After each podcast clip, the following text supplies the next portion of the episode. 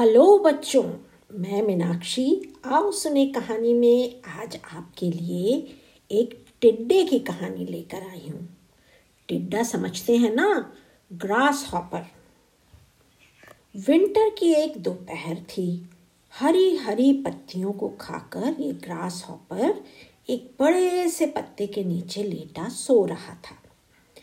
तभी सात आठ साल का कृषय दौड़ता हुआ आया और उस टिड्डे को देखने लगा। फिर धीरे से पिछले पैर उसके पकड़कर उसको उठा लिया। टिड्डा नींद से जागकर अपने आप को छुड़ाने की बड़ी कोशिश करता रहा और इसी कोशिश में उसका पिछला पैर मुड़ भी गया। अब तो वो जंप भी नहीं कर सकता था। कृषय उसे पकड़कर घर ले आया। और विंडो सिल पर एक ग्लास को उल्टा कर उसके नीचे टिड्डे को रख दिया। उसने उसके खाने के लिए कुछ ब्रेड के टुकड़े और कुछ घास व पत्तियाँ भी लाकर रख दी। रात भर बेचारा टिड्डा दर्द से कराहता रहा।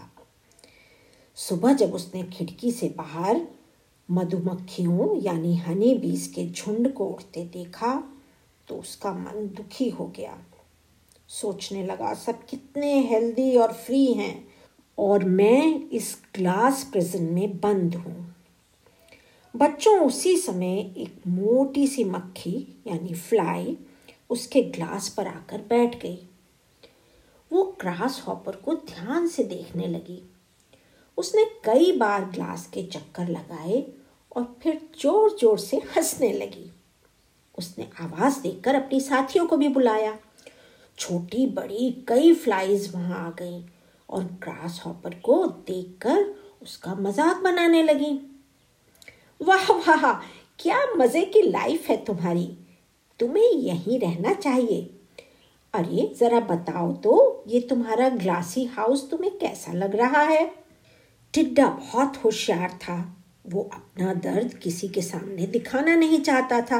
न ही ये चाहता था कि कोई उससे हमदर्दी जताए, उसका मज़ाक उड़ाए। इसलिए उसने खुश होकर कहा, बहुत बढ़िया।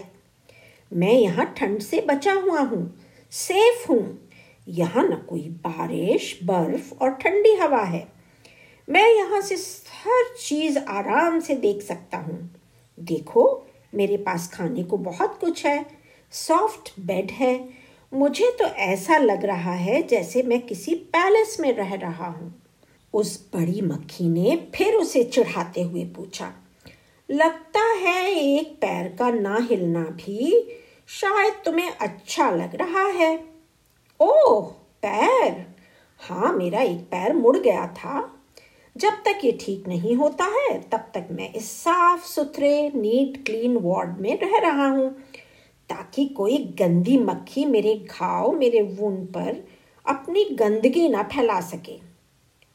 ग्रास हॉपर की ये बात सुनकर फ्लाइज चुड़ गईं। वे सब टिड्डे से जेलस हो रही थी कि वो मज़े से ग्लास हाउस में रह रहा है और उन सबको डर्टी कह रहा है। गुस्से में आकर सबने ग्लास पर थूका स्पिट किया और बाहर उड़ गए। उस कमरे की छत से लटकी एक मकड़ी यानी स्पाइडर ये सब देख रही थी। वो भी क्यूरियस थी कि आखिर यहाँ सब ये क्या हो रहा है? काहे की हलचल है? तो अपने धागे से लटकी और नीचे आई। मकड़ी को देखकर टिड्डे ने गाना और नाचना शुरू कर दिया।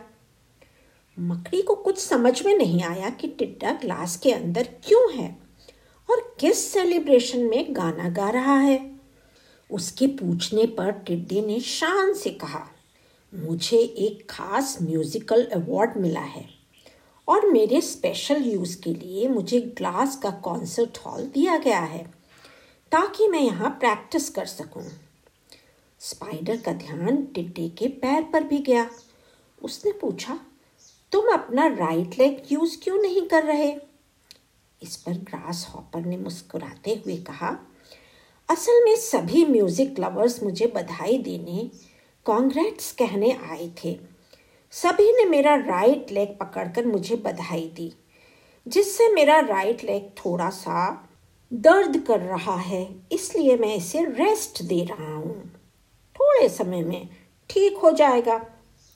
मकड़ी टिड्डे की बात से इम्प्रेस हो गई और सोचने लगी मैं भी तो इतना सुंदर जाला बुनती हूँ वेब बनाती हूँ, पर मुझे कोई अवार्ड नहीं देता। और बेचारी सैड होकर वापस अपनी छत पर चली गई। कुछ देर अकेले रहने के बाद एक तितली बटरफ्लाई वहाँ उड़ती हुई आई। ग्रास हॉपर को इस तरह वुंडेड और ग्लास में बंद देखकर वो चिल्लाने लगी।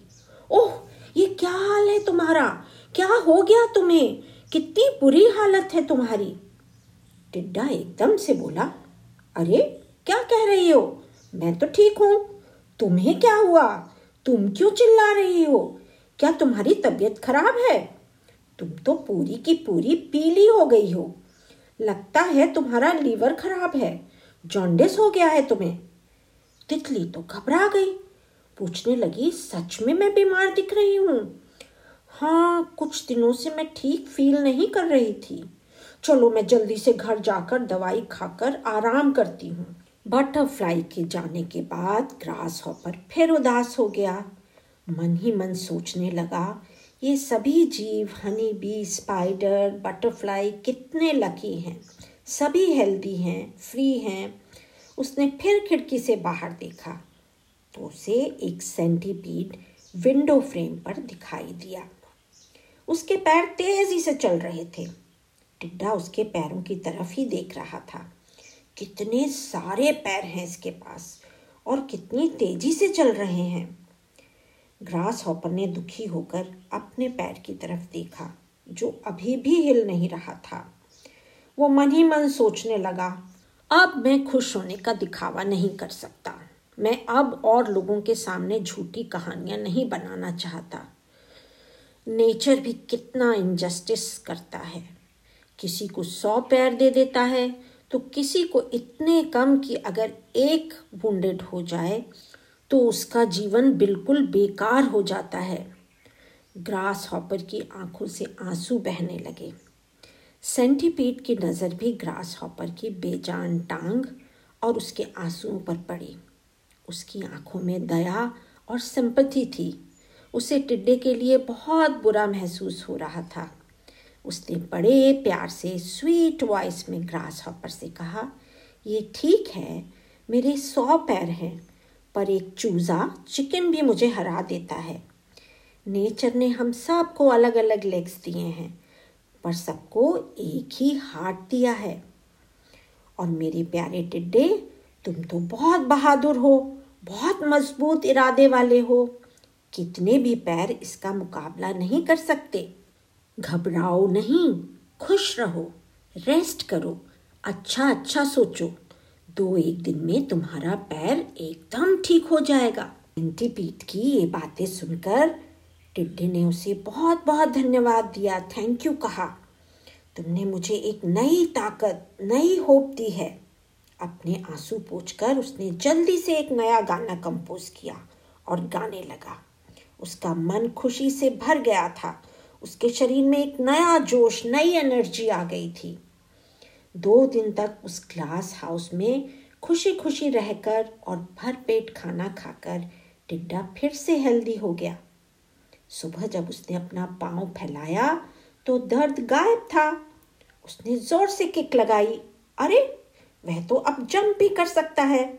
उसकी खुशी का ठिकाना ना था। तभी कमरे में हलचल हुई। कृषय और उसकी मम्मी कमरे में आए। मम्मी की नज़र जैसे ही टिड्डे और ग्लास पर पड़ी, उन्होंने कृषय की तरफ़ देखा। ये क्या कृषय फिर वही काम? चलो छोड़ो इसे। बेटा, तुम्हें मैं कमरे में बंद कर दूँ तो तुम्हें कैसा लगेगा? हर किसी को फ्रीडम पसंद है। कृषय ने टिड्डे को देखा और ग्लास हटा दिया। टिड्डे ने ज़ोर से छलांग लगाई और खिड़की से बाहर कूद गया। हाँ तो बच्चों, कैसी लगी कहानी? और क्या सीखा आपने?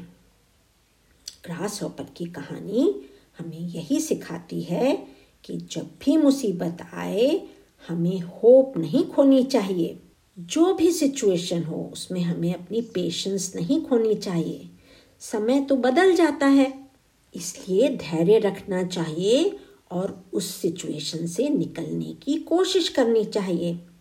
और दूसरी इंपॉर्टेंट बात, हमें किसी भी जीव जंतु को, किसी भी एनिमल को तंग नहीं करना चाहिए। ना ही उसे कैद करके प्रिजन में रखना चाहिए केज में रखना चाहिए। सभी को प्रोटेक्ट करना हमारी ज़िम्मेदारी है, हमारी रिस्पॉन्सिबिलिटी है। सही कह रही हूँ ना मैं? हाँ तो बच्चों फिर जल्दी से मिलेंगे। तब तक हंसो और खेलो। ज़िंदगी के मज़े ले लो।